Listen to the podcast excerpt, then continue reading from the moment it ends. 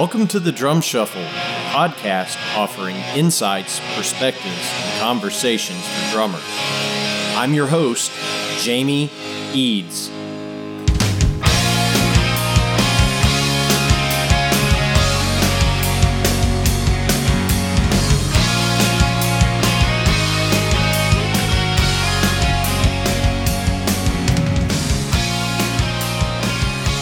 Hey, how's it going out there, everybody? Welcome to the Drum Shuffle. Jamie Eads joining you as always.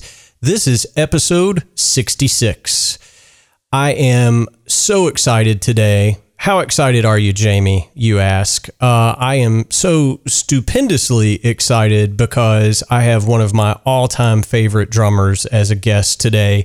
Uh, the, the master of groove uh, who you will know certainly from all of his years on Saturday Night Live. I will be joined by the magnificent Shawn Pelton right after this message from our sponsor, Los Cabos Drumsticks. The best kept secret for drummers is finally out. Los Cabos drumsticks may look like the sticks you grew up with, but these are not your father's drumsticks. Los Cabos Drumsticks is Canada's number one drumstick brand, and they are coming to a retailer near you.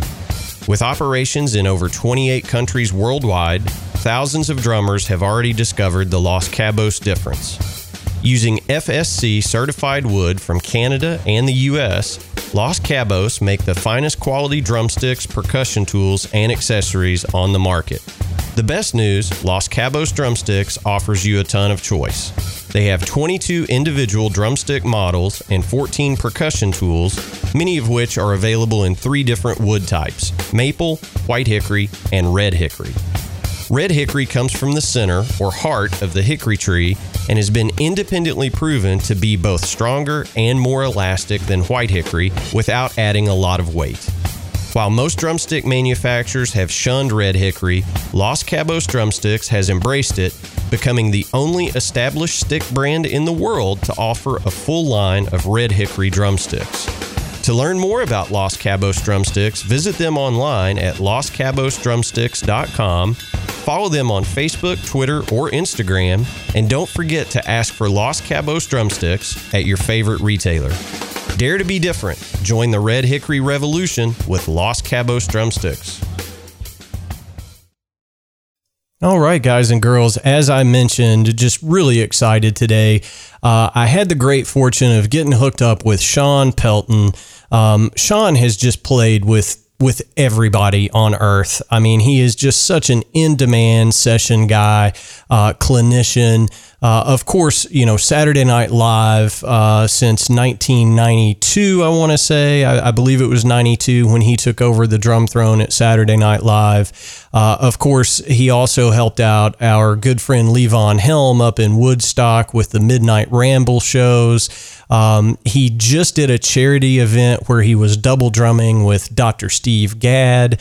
Um, Shawn has just done so many, uh, just amazing records. And we talked to him about all of those things, including how he got his start, where he grew up, all that good stuff. You just couldn't ask for a cooler cat than than Shawn, and I am just absolutely thrilled to have him on the drum shuffle. So help me welcome the great Shawn Pelton to the drum shuffle.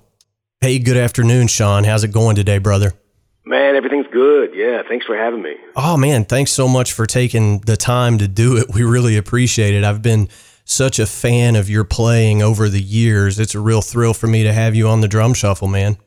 Yeah, fun. This is a blast, man. Thanks for thanks for having me. Absolutely. So, Shawn, what we typically do with our guests, um, and you can spend as much or as little time on this as you'd like, but you know, it, growing up you know, you, are from Kansas City originally. Tell us a little bit about how you first got into music and drumming. Yeah, well, I spent I, my childhood. We moved around a little bit, so I lived in Louisiana for a while, in Arkansas, and then um, mostly grew up in a town that's sort of near Kansas City, about 50 miles uh, east. This town, smaller town called Warrensburg, and uh, my mother taught there. It was a lucky town to be in, in that it had like a small state college, you know, thing there. And um, so what was so cool about that was sort of having access to a music department thing, you know, instead of just being stuck in the middle of a, a hayfield, you know, I had access to like a, a college music department as a as a kid growing up, and you could kind of go there and watch concerts, and then I eventually started taking lessons there at the percussion department, and um, so that whole thing of being there and, and uh, the fortunate thing of it being sort of a small college town with a music program, uh, I think was really, really ended up being great, you know, and was able to sort of get it together with um, putting an audition together, you know, to try to get into music school. And um, but you know, also at that time, growing up around there, was amazing. Like there were opportunities, um, like the Stan Kenton Tin Band would like do these summer camps and I got to go a couple of those. They would like camp out in Springfield, Missouri. I think in like South, what was that, Southwest Missouri State or something like that. And um, that would have been in the late '70s. And um, Gary Hobbs was the drummer, great drummer in the band then. And I remember being there as a kid, going and you know, just God, you learn so much and being exposed to like a real working band and all these other players and and Dave Weckl was from St. Louis and he was there at one of those I remember and I remember Gary Hobbs you know just like saying to all us drummers in one of the master classes, you know, like this guy is going to go on to be like, you know, revolutionary. And then, you know, he, he did. It was just so incredible to, yeah. to us. He was from St. Louis, you know, and that he was at one of those things in the late 70s.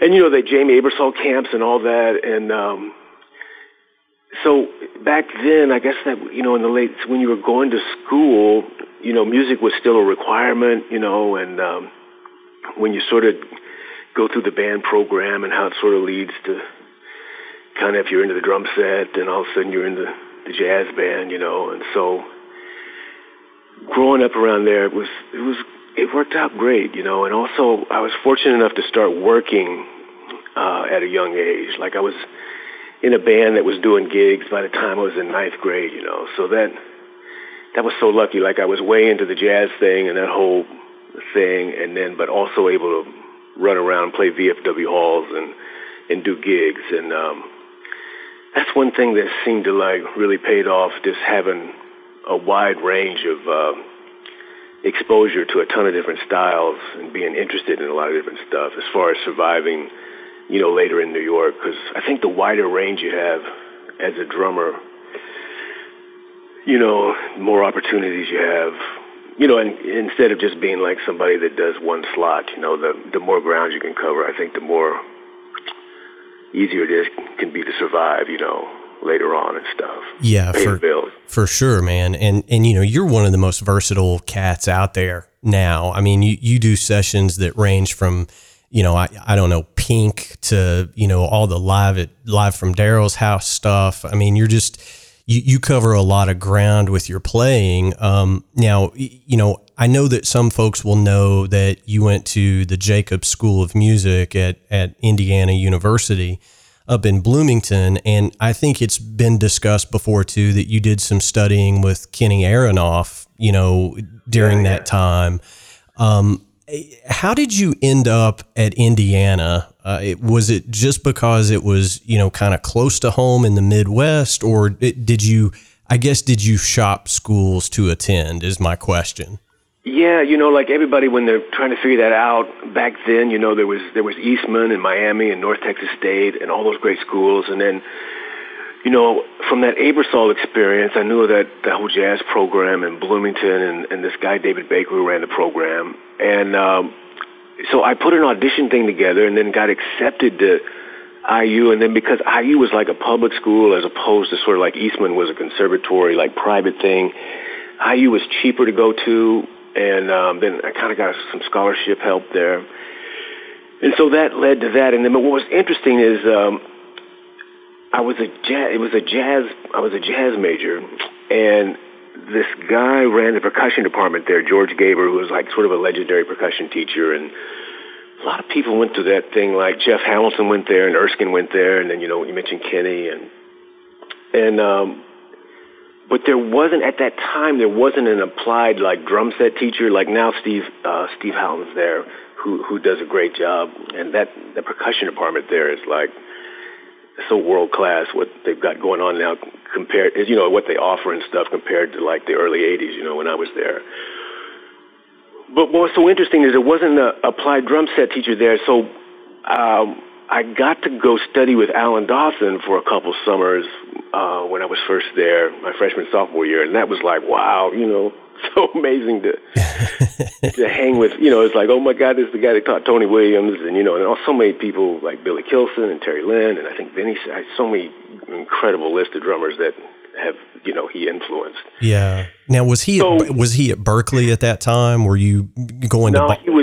No, he was teaching. Yeah, he was teaching out of his house in Lexington, Massachusetts, and then I had this crazy lucky thing where I had a girlfriend whose sister sister's father-in-law like lived in Lexington or something, you know, and so I was able to like stay there and like mow the yard and take care of the house. Anyway, it was like really that's fantastic lineup. But so, but what was the trip is just being there at this IU thing, and then they're not really being an applied drum set teacher and having to sort of, um, you know, I was hungry to still learn and stuff, and then this opportunity with Alan, which was really life changing to be exposed to his whole his thing, and uh, you know, just his teaching style with the whole. Um, he would break the lessons down into like three sort of segments, 20 minutes, like an hour lesson would be 20 minutes of different things. And he had this whole rudimental thing, which was the first 20 minutes. He gave you like three rudiments a week.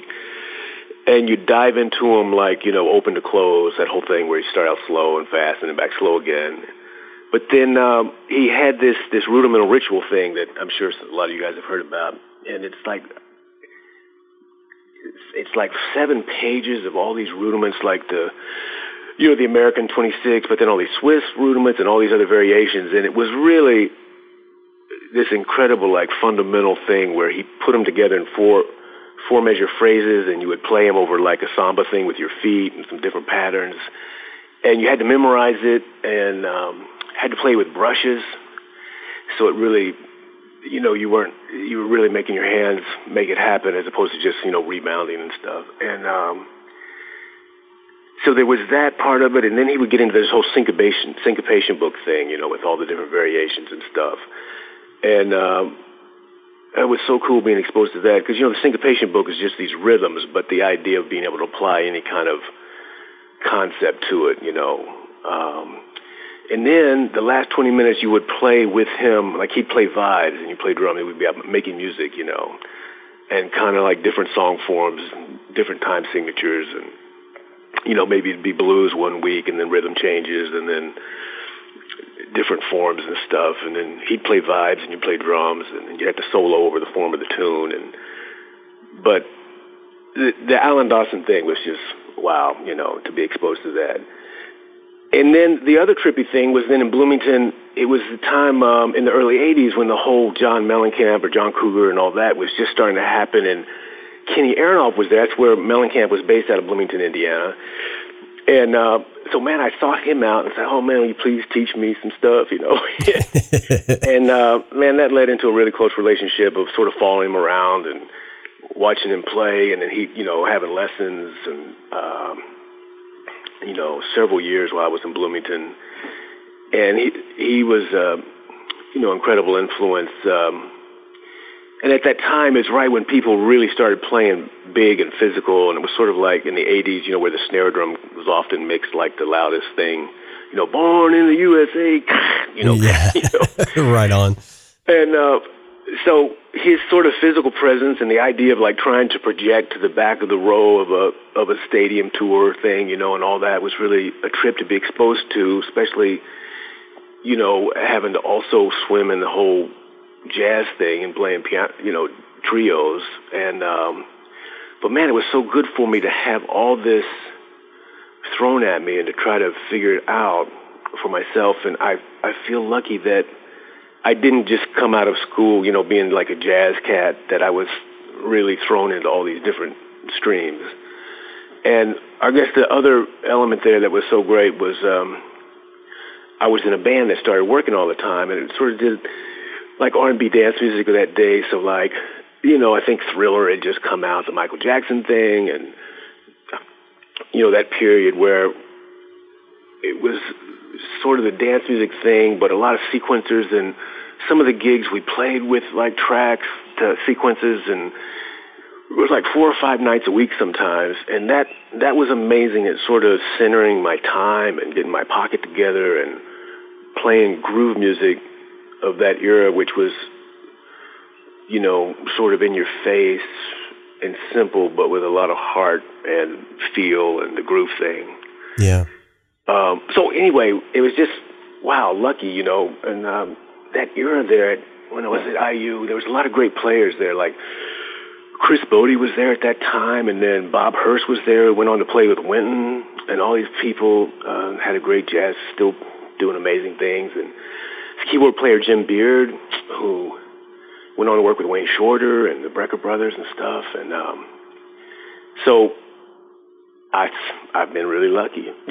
you know? Yeah, well, I mean, it, I, I think it goes without saying, you know, your your time that you spent in that, you know, very nurturing educational environment, you know, it it it kind of uh, it, you know it was the crucible that that molded you into into the young man that that you were going to be when you graduated and you know I, I guess i'm curious after you graduated from from iu you know at, at, what point did you decide to make the move to new york city? Was it immediate or did you hang around for a little while? Did you go home? You know wh- yeah. yeah no I, I was working in that band you know that band was still together and we were working consistently enough and then i was still uh hanging out with kenny and taking lessons and going around and watching him play and um soaking all of that in so it took about four and a half years to graduate and then i think i left in eighty eight but I was lucky enough to come to New York or come to the East Coast with a gig, and it was with an artist, this guy John Eddie, who had made his record out at Mellencamp Studio, and Kenny had played on it. And then when it came time for the record to come out and the guy needed to go on the road, you know, Kenny wasn't going to leave Mellencamp for this new startup artist.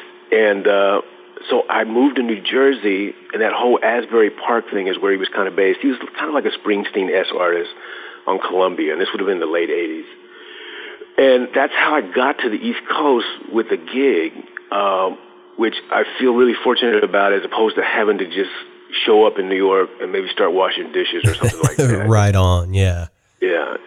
And, um, you know, in New York at that time was a trip, um, especially like in the early 90s, there was sort of the crack epidemic and that whole thing about surviving in New York with your gear. And, man, you know, when I first lived there, I lived in Spanish Harlem, and the car would get broken into. Eventually, the car, the truck I moved out, got stolen, you know, and chopped chopped up for parts, and then they took the license plate and um, put it on another car, which started like doing some illegal stuff. Anyway, I had to go down and prove that it wasn't me, and there was a lot of. It's hard, man, in New York. yeah, know, we, to welcome to the big city, right? I mean, yeah, yeah, yeah. Yeah, they were selling crack out of our doorway, sort of down on the Lower East Side and um, in the East Village when I lived there, and it's tough, man. It's tough that part of it. Uh, and um, but I I was working. The John Eddie thing kind of fell out after a couple of years. He got dropped from Columbia, and then we got picked up by Elektra. And I saw like all this bread going to the first record on Elektra. They had Neil Young's producer produce a record. We went up to Bearsville in Woodstock and made this record. And then Elektra didn't put the record out. You know, it didn't come out. Oh. so there were like some really trippy things as far as just the dream about being in a band and making records and all that. That sort of, you know, was cold water in the face. Like, oh my God, so well, this isn't, this didn't work out. Even though, and it was heartbreaking to be signed to a label and be a part of something and then record on a record, you know, this thing for Elektra and then not it not come out, you know. So that thing started to fall apart, and then I started freelancing around New York and a lot of blues gigs. Like in Jersey, there was this band called the Fairlanes. And a lot of people worked, a lot of great New York players went through, and um, there was the horn section guys that played with Springsteen that went on to be on the Conan show, like Mark Pender and La Bamba, and they had pickup gigs that you know. So there was this community of freelance, freelance work, and um, a lot of singer songwriters gigs at the bitter end and it was interesting because I I didn't really think of myself as coming to New York to play with a bunch of singer-songwriters. It sort of became like a survi- what happened just to survive, you know. Yeah. And um, then um, that's how the, the audition for SNL came about was um, kind of the word of mouth thing that happens, you know, with musicians. And um, Chris Parker had done the show for a long, the Saturday Night Live thing for a long time, and then Matt Chamberlain had done it for a year. Amazing, you know, both those guys. And then I think Matt decided to step away from it, and you know, went on to have this incredible career, obviously that we all know of. You know, made so such a great musician. And um, so this, this this thing opened up, and there were some auditions, and um, GE G Smith was running the band at the time. Um, he the bass player that was he he called the bass player and said, "Hey man, you know." Uh, Matt's decided to leave. We're to have some auditions. Do you know anybody? And I had just played with Paul on sort of a pickup gig the night before um, at the Lone Star Roadhouse. And, um, you know, in one of those kind of freelance gigs where it was the Uptown Horns were on it and, some, you know, great musicians. And uh, anyway, he remembered me from that, and that's sort of how the the thing led to the audition for SNL. Yeah, that's fantastic. And I mean, I say all the time, this is why you give 110% on every single gig because you never know what it's going to lead to, right? Oh, I mean, man, absolutely. Especially in a place like New York. Um, I mean, anywhere. And I think that, man, that's such a great point. And, um, you know, there's so much to what you're saying there because I remember when I first started freelancing, I was playing with this girl songwriter, and you know, I did everything right. Like I showed up on time, I learned the music, and I was really professional. But I didn't really like the music that much.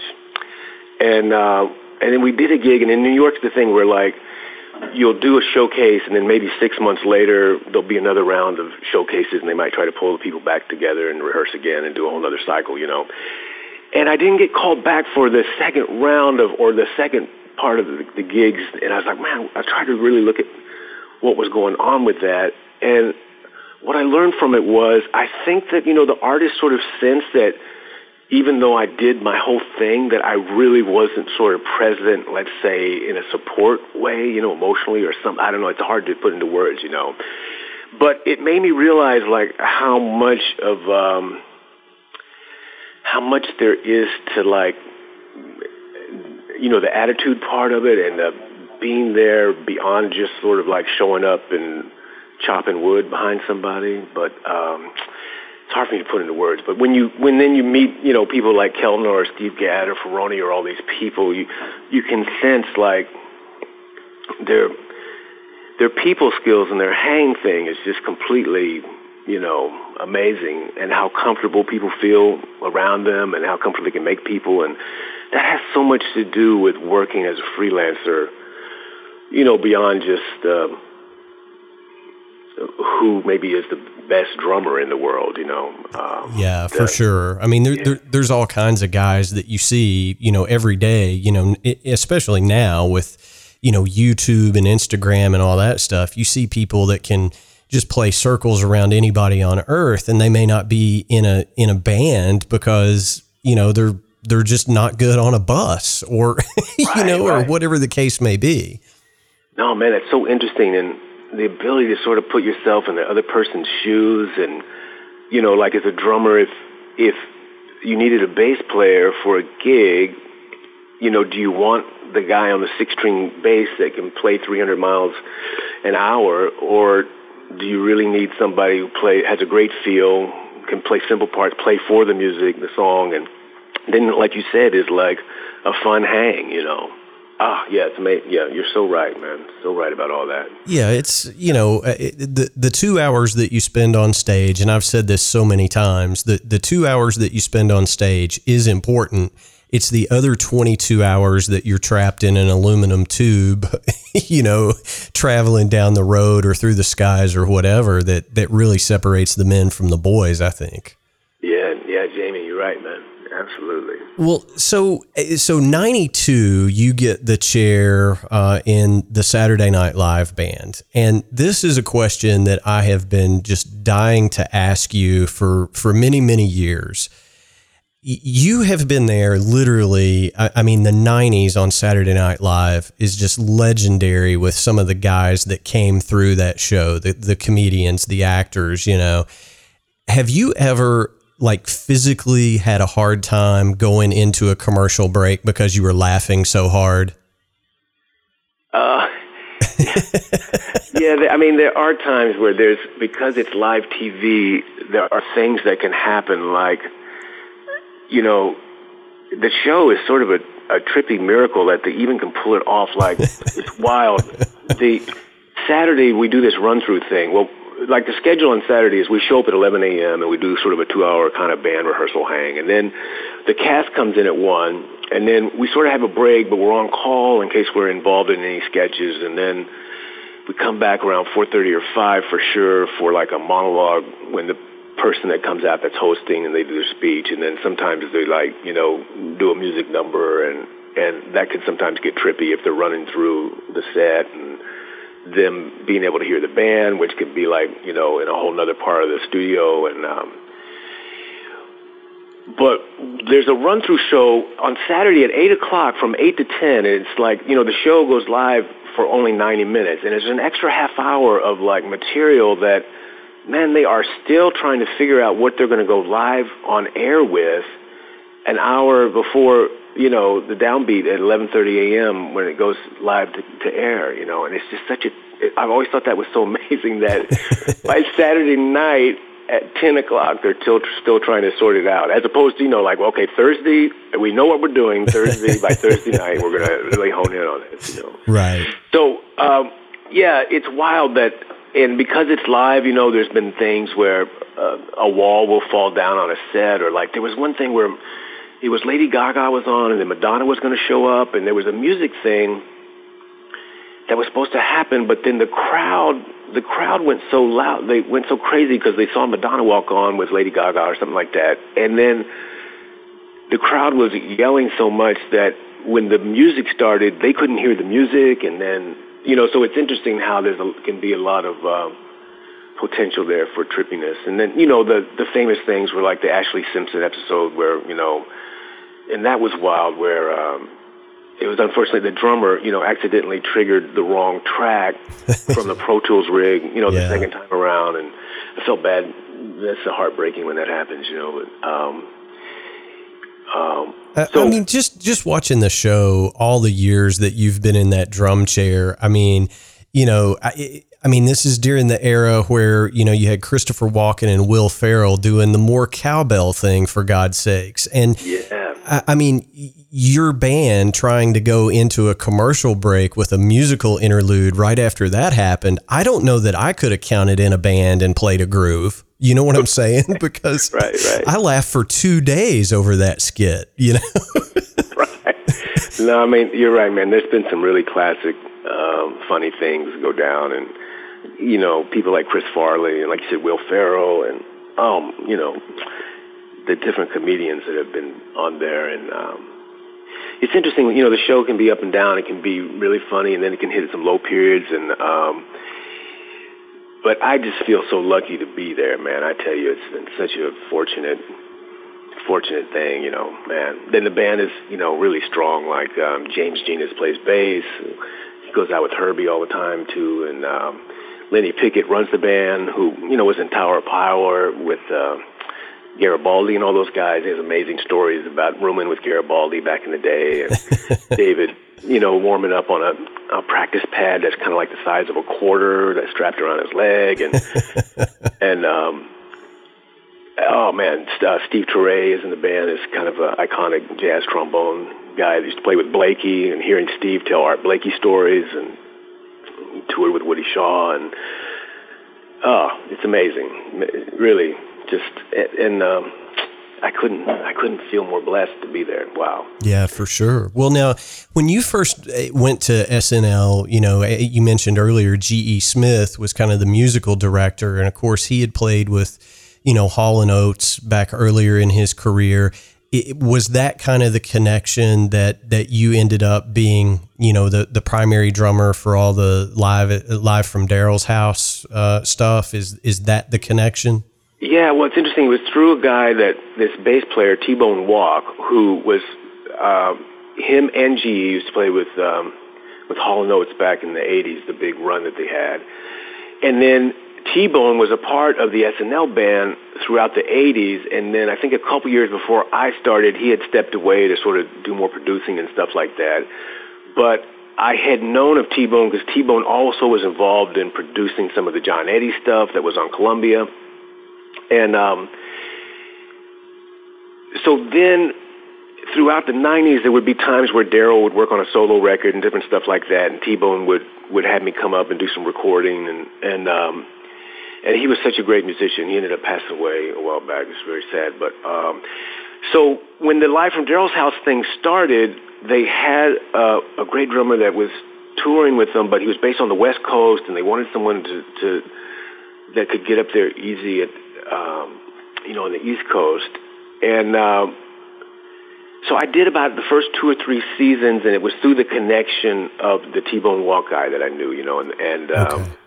and it was sort of it was all very entwined with with SNL, but sort of indirectly, you know, and um, and now Brian Dunne does the thing, uh, and he's a great great pocket drummer, great musician, and uh, he's been doing it for the last several years, you know, but um, that was a really fun fun thing to be a part of, man, you know um, and and then when we started it, we never didn't know if it was really to, if anybody was really going to give care about it. But um, you know, there's been some classic classic shows on that on that with Daryl and the people he brings to the house. You know.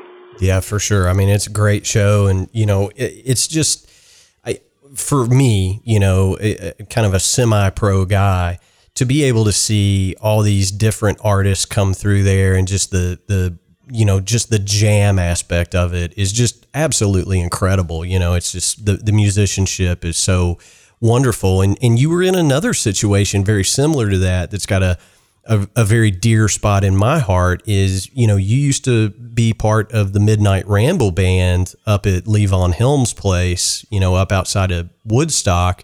And, you know, we said before we started the interview, Levon Helm is one of those – drummers that you, you cannot teach what Levon does. You're either born with kind of that greasy, you know, groove or you're not. I mean, talk to me a little bit about some of your experience with the Midnight Ramble because I, I know that's got to be a highlight of your career.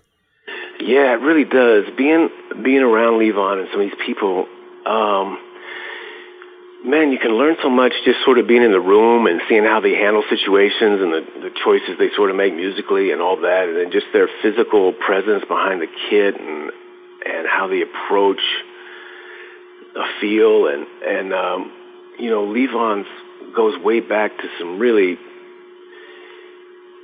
hip shit like well he'll play both hands on the snare drum maybe and not go to the hi hat you know and uh, sort of snare drum based rock and roll type Earl Palmer or two hands playing eighth notes type of things uh, like you know one on the hi hat and, and but both hands playing eighth notes. And um, man his sound you know kind of he kind of had a muffled sound. He would muffle the drums a little bit and um, and just his touch. But the the the thing that I just love so much about Levon was he was really positive and inclusive, and he was a happy drummer.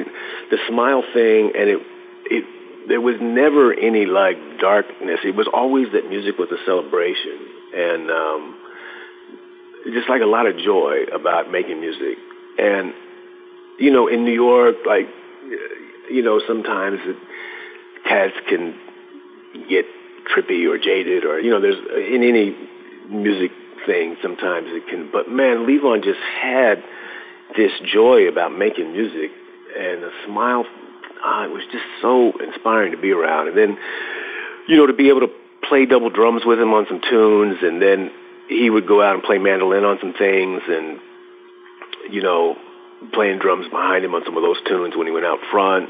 And um but man he was really positive and inclusive. There were so many people that got to do that that went you know through there's Tony Leone, great drummer, and Justin, uh, who was an engineer that ended up playing a lot when they would go out on the road sometimes. And um,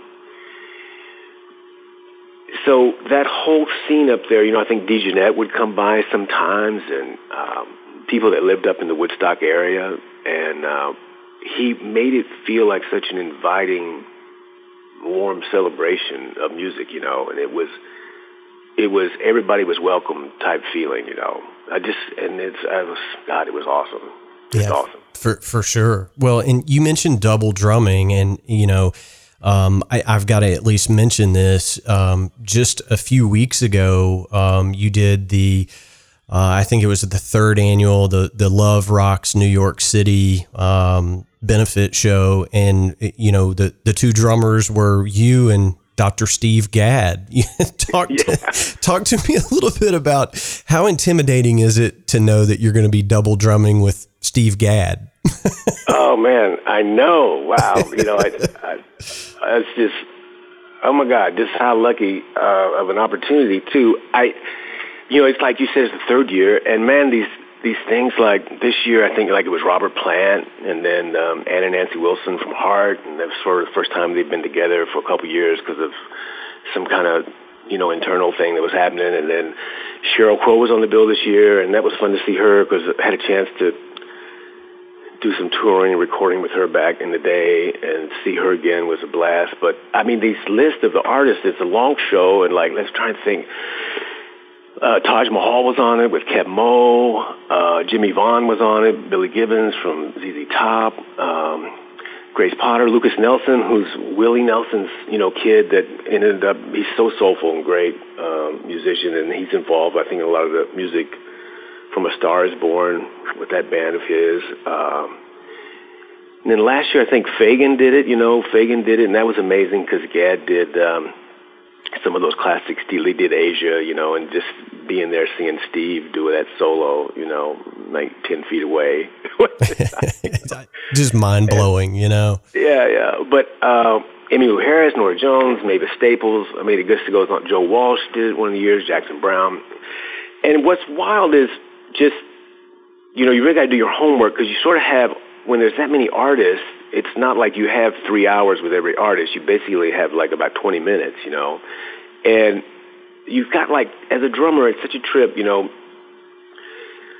Like I, I also do this Songwriters Hall of Fame thing, and then once I covered for Anton on the Rock and Roll Hall of Fame one year, and like, you've got like 10 seconds to make an impression that – you sort of have it together, you know, and and that your feel is happening and that you're confident about what's going. It's not like it's oh, I think this is how it goes. It's like man, you have to know how it goes and you have to kill it and you have to. It's you know with conviction or if it's about you know if it's something soft, you know you have to have enough of them in your monitor if you know if you're if you're not laying something down but actually fitting in what they're doing and you know the dance of all that and um but the thing with Steve, wow, just it's been so amazing because uh, you know that thing that we're talking about personalities. You know, Steve is you. He makes you feel so comfortable, and um, like the communication thing that we were able to get going kind of right away because uh, it's like there was no ego involved about anything, and like it was all about the music, and there would be things where he would want to do fills together sometimes. You know, so we like we one of the things we did we did a Zeppelin tune and uh, a whole lot of love. You know, and there's out of, out of that breakdown, I think there's a signature fill that you know da da da da da da, da like these machine gun sixteenth note things. And Steve was like, "Man, yeah, let's do this together. Let's do this together. It's so powerful when we just nail the shit out of something, you know." and uh, so, you know, we would write in certain fills sometimes, and then there'd be other times where you know, he said, man, I'm just going to lay this down and, and you go crazy or, or vice versa. And uh, where we would alternate at the end of phrases. But he made it so comfortable and it was just fun, you know, and the, uh, you know, that can go when you play with two drummers, it can, can be a mess, you know, so to, to, uh, him to have it, have it feel so effortless with his communication stuff, you know, and, um, you know, we'd go through the charts together and, and try to make sense of everything because there was a lot of material in a short time, you know, so it was really like we'd go upstairs together and, and dive into it. And, you know, and he has no problems if there's iconic parts and stuff. It's not like, well, I'm, I'm Steve Gadd. I'm going to just do my thing. You know, he he has respect out of like what the track is about, if it needs to be that. And then, you know, like we had to do Barracuda one year um, with with um, with Ann Wilson, and and you know that has that really big busy bass drum part, uh, type thing, and you know it just made sense not for both of us to try that, but like you know, he carried the really busy thing and like maybe I just played downbeats or there would be like common sense things that would come up, you know, where like one of us would take a lead role or, you know, one of us might play percussion and then we'd bring double drums in on a chorus and then it might come back out on the second verse and go back to tambourine or something and then stay in from the guitar solo out. You know, there were like different things that we would do and then sometimes he would just do a tune or, you know, he'd let me do one, or there'd be, you know, Will would kind of like assign different things, and um, but his ability to make it seem so effortless and seamless, and um, you know, you could see why if you were an artist with him in the studio, it's just everything feels really comfortable. And then other things you learn just being around him, like the way he his his um his dynamic balance behind the drums, like his volume, like he gets the most amazing cross stick sound. You know how sometimes it can be hard to get a consistent cross stick sound, yeah, like that cuts and and has a knock to it and all that. Like his most beautiful cross stick sound. That's just incredibly consistent. His his right foot is really strong in relation to other things, like in a good way when it needs to be. Like the way he he mixes his own his own limbs on the kit, you know, was really a trip to be around and kind of feel and see. And um, wow, just what an incredible opportunity! Yeah, it's been three years now of getting to do that with him, and man, what a cool gig! I mean, yeah, I, I, and you know, I'm going to go out on a limb here and say between the two of you guys, probably 10 to 15,000 records between the two of you. I mean, I don't I don't know, but I mean, it's a ridiculous number because I mean, he's recorded with everybody and you're closing in on that, right? I mean, well, I don't know. I I know it's really nice. Uh, definitely 10 to 15,000 I bet with him alone. You know, yeah, yeah. I mean, it's crazy. Um, but no, I've I've been lucky to have a chance to record with, you know, I could only dream that I've been able to record with some of the people I've been able to record with. Uh, but, you know, the business has changed. It's wild. Like, you know, back then in the late 70s and, and, you know, early, when he was really hitting and working all the time, I mean, those guys were doing just nonstop work, you know, and then the reality of New York today is, man, you know, there's hardly any studios left in Manhattan to, to actually record live drums in, you know, and then yeah that sort of leads to, you know, I have a room floated in my apartment where I can do some tracking and trying to survive, you know, in the year 2019. But um, the era of like, you know, sometimes people, I think, have a dream about, oh, I want to move to New York and I want to be a session player, you know, and I just don't know how much of a reality that is through you know, through the lens of thinking of it of being like Rick Marotta or Steve when things were really happening and everybody was doing a million sessions a day. It's just not, I don't think it's a reality anymore, you know, in New York anyway. Yeah. Uh, well, I, I mean, so talk to me a little bit about that if, you don't mind i mean you mentioned your room and i know that you do a lot of just incredible work out of your room you know uh, and, and, there's some gr- great videos out there of you you know playing with an ableton rig and just all kinds of cool stuff that you do but if you're studio life is is not what it was 10 15 years ago it's just unrealistic for somebody to move to New York and think they're going to take sessions away from a guy like Shawn Pelton. You know, I, I you didn't say that, I did. Well, um, I think yeah, it's more about not necessarily like for me or anybody else. It's more about just being realistic about well, what what does session work mean in the year 2019? In in a place like New York. You know, like I think Nashville is still you know an environment where people show up and they all track together at the same time, and um, you know, and and I don't know so much about LA. I think obviously there too, and then you know, and in New York that things have branched out where there's studios in Brooklyn's and there's home studios everywhere. You know, across I mean all the major centers, but man, the, the traditional look of that of like there being like the power station, which is called Avatar now, but that it's now being sort of Berklee came in and with a hedge fund guy and they you know they bought the place to keep it from becoming a condominium thing.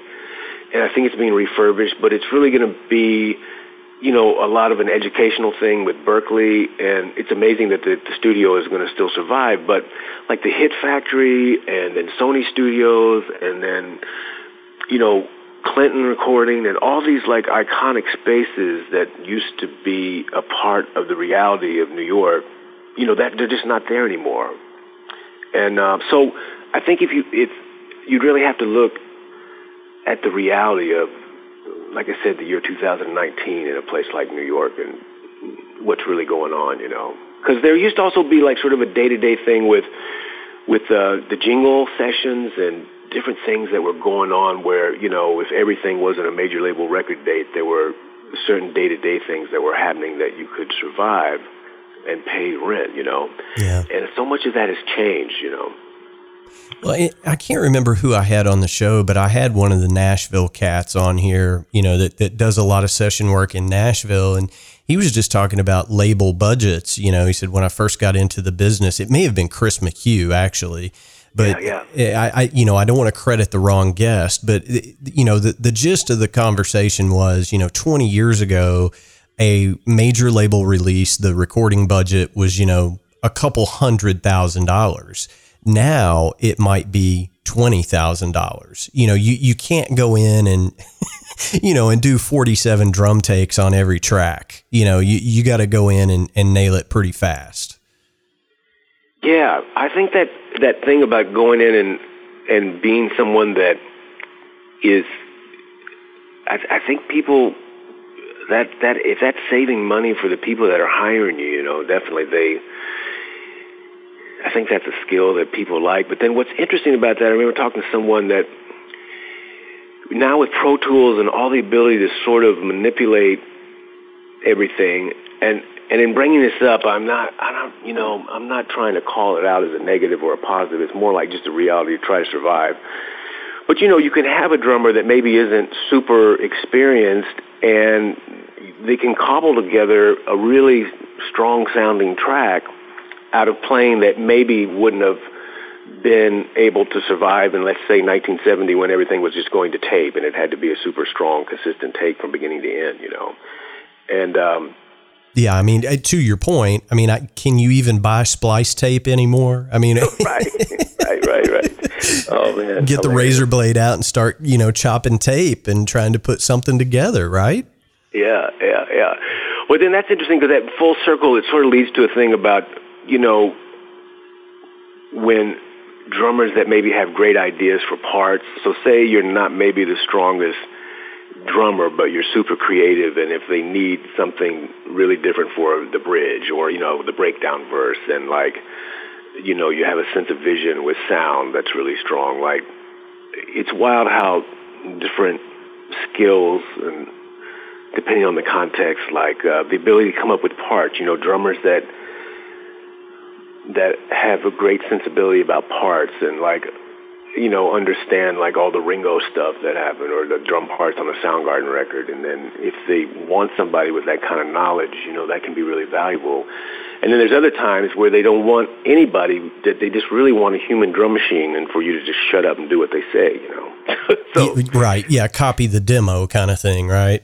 Yeah. And I've seen that go down a lot too. And then your ability as a drummer in that seat to be able to handle both situations and be cool about it and not, you know, not be take it personally or you know be able to take direction. Man, there's so much going on there with surviving, you know, with a pair of headphones on in the studio and the temperament it can take to to deal with all the different stuff. You know, know when to know when to shut up, know when to have ideas.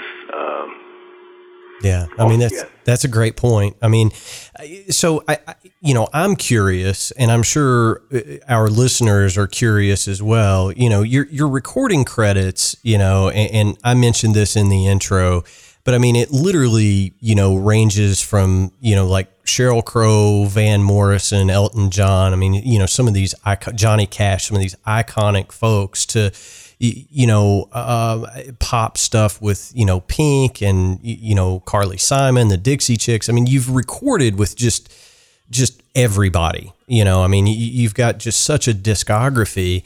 Is there a particular project that you would point to to say, look, this is the absolute peak of Shawn Pelton's drumming, or uh, are all of them cool to you for different reasons?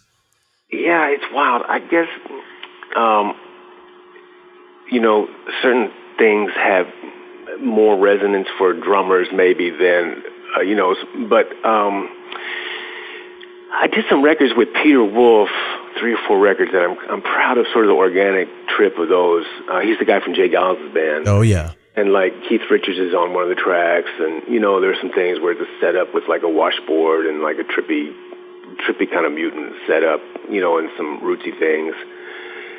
And um, there was this Shawn Colvin record I did that back in the late '90s that had some won a couple Grammys and um, a few small repairs that some that was sort of a big thing. Um, I mean, it didn't sell a ton, but it was a really fun record to work on. And um, man, I just feel lucky to have been able to record with all. I mean, there's some really interesting situations where like there was a Ray Charles thing with Van Morrison, and it was right before Ray passed, and it was a live thing. And then on the gig, Ray actually kind of spaced the bridge, and the whole thing kind of fell apart. But uh, Phil Ramone was producing, who was an amazing, amazing musician to be around, producer guy, spirit. And he had recorded the whole rehearsal thing, you know, and they ended up being able to splice like the bridge from the afternoon sound check thing into the, and it, and it made, it made the record. Um, but different things like that were, you know, being able to do something with Bruce Springsteen, you know, or or like the, I got to do a couple things with Bob Dylan, and it was just like, wow, you know, just yeah. I, I thought it was all a dream, you know. Yeah, I mean, I, it's you know what an amazing career and you know i hate to jump around so much but you know i want to be respectful of your time and you know i, I don't want to you know kill your evening here but you know one of the things that I, I, think a lot of people don't know about you, or, or maybe they've kind of forgotten about, is you filled in for Anton on Letterman's show quite a bit, you know, and so I mean that's. And you mentioned you you did Rock and Roll Hall of Fame with him. Uh, you know, your career has just been all of these amazing, amazing experiences. And, you know, I, I, guess my question, what I'm ultimately getting at is do you credit that to your playing ability, your networking, your education, or, or I, I'm sure it's kind of, you know, a combination of all those things, but, you know, how have you ended up in all these different situations? You've said lucky a few times, and I know you feel lucky, but I think it's a lot of hard work too, right? Yeah, no, amen, amen. And you know, I've I've kind of given everything to the. I just love it uh, so much, and you know, um, like I never figured out how to have a family and then commit the kind of time that I that would take to sort of have it together to make all all the gigs and stuff and um you know so I, it's been some sacrifices in that way and um you know it's interesting about the Letterman thing um that's one of the harder gigs to sub on as far as I I've been kind of lucky where I also subbed on the Conan show a couple times for Max. Yeah and then the, the Letterman thing, and then you know doing the SNL thing. So sort of seeing the, these three different television shows, and then how what's similar and what's not similar. And what's the trip is that SNL is pretty straight ahead because there's a um, because it has a five-piece horn section. There's charts and everything's sort of written out. And um, I mean, when GE was running the band, it was a little bit looser. And GE sometimes we'd be live on air, and he would just go to the edge of the stage and just start playing some stuff. And, and you know, you would just he would expect you to just come in and figure it out, you know.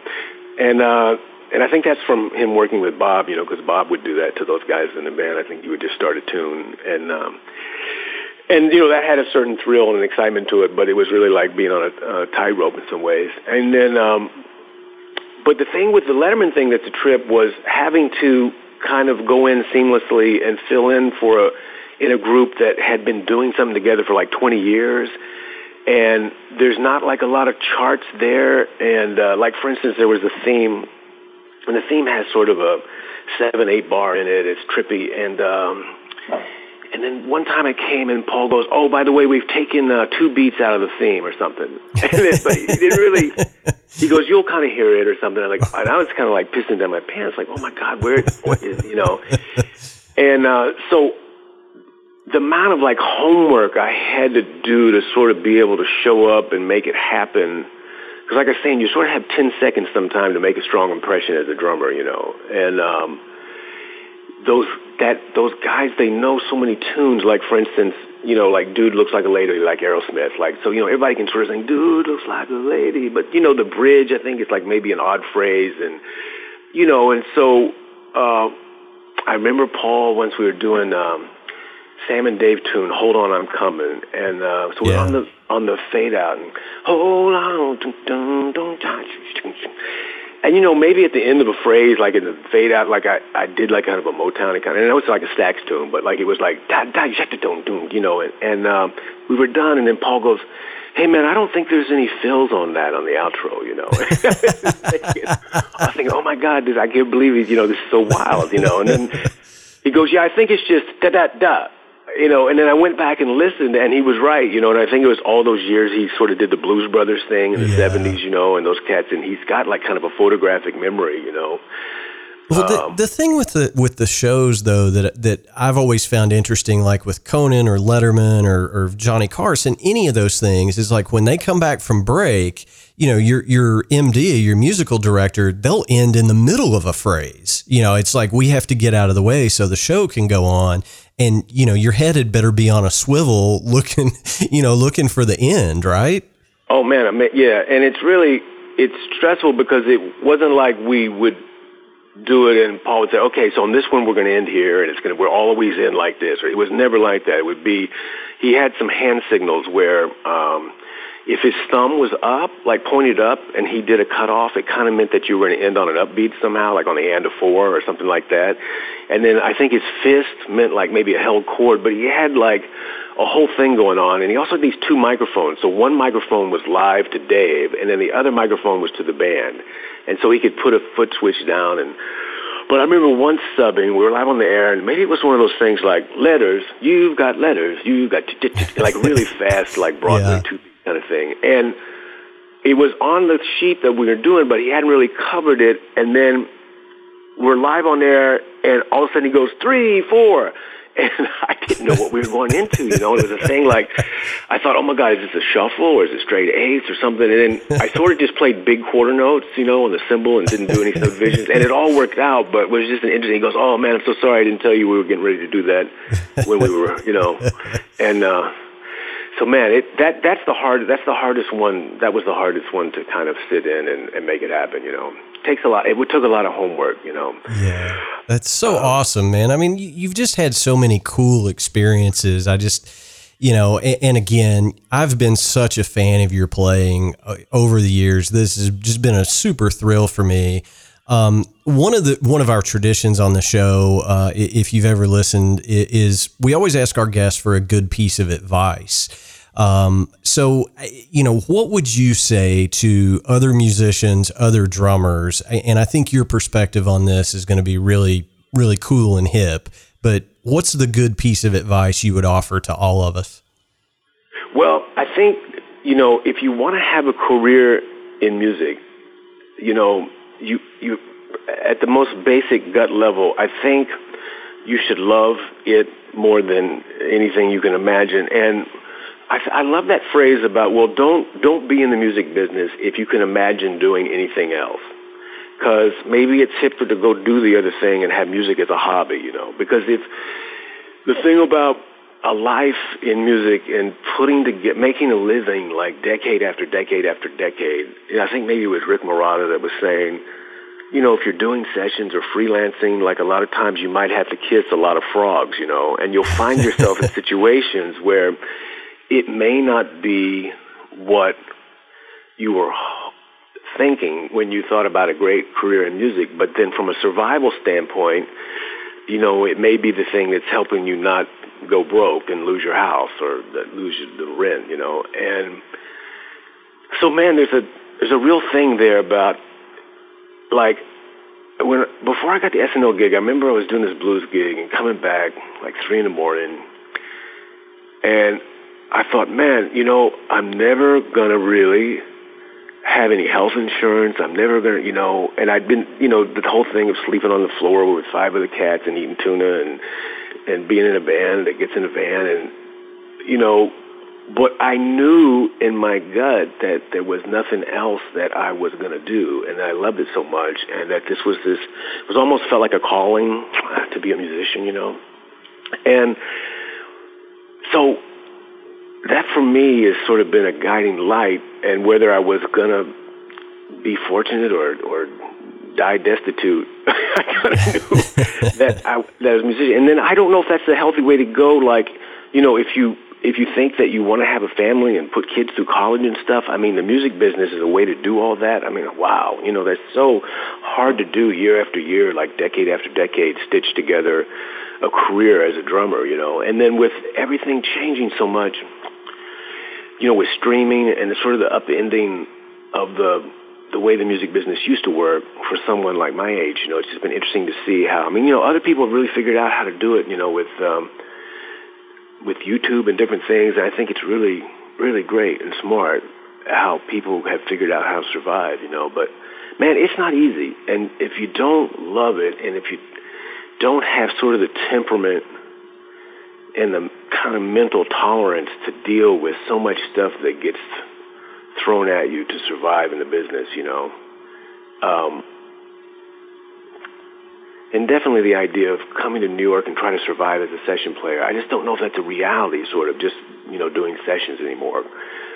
Uh, it's really interesting, but but there are other ways to put it together, and you know, but man, do it because you love it, and maybe it's okay to not have to survive from it financially. If there's a way to figure somewhere else to make your money and keep keep the music thing as your passion and what you really enjoy and I don't think you should feel bad about that. But man, doing it full time and piecing it together decade after decade after decade, that's that's really a that's a, a lot, you know. Yeah, it's it's a tall order, especially in this day and age. And uh, you know, I mean, I, I don't think I don't think anybody would would disagree with the fact that you know the business is different now than it was even you know 18 months ago. You know, let alone 18 years ago. You know, it's it, it it's just constantly evolving and it's harder and harder to, you know, as you say, you know, thread it together for decade after decade and, and make a decent living at it. But that just wonderful words of advice, Shawn. Um, man, I, again, thank you so much for, for taking time and coming on the drum shuffle. We really appreciate it. And it goes without saying, man, it's an open door. Anytime you want to come on here and talk, brother, you're always welcome on this program. Oh man, yeah. Well, Jamie, man, thanks so much for having me, and um, I love what you're doing. It's great interviews, and man, I'm really honored to be a part of it. So, thank you guys so much. Well, thank you, Shawn. We we appreciate it, and uh, we'll we'll be in touch real soon. We'll we'll do a follow up with you here before uh, before too long because you've always got so much cool stuff going on. We gotta we gotta keep up with you, right? Yeah, I like it. I like it. We'll do it again. All yeah. right, brother. Well, thanks again, man, and I'll talk to you real soon. All right, Jamie. Thanks a lot. All right, see you, buddy.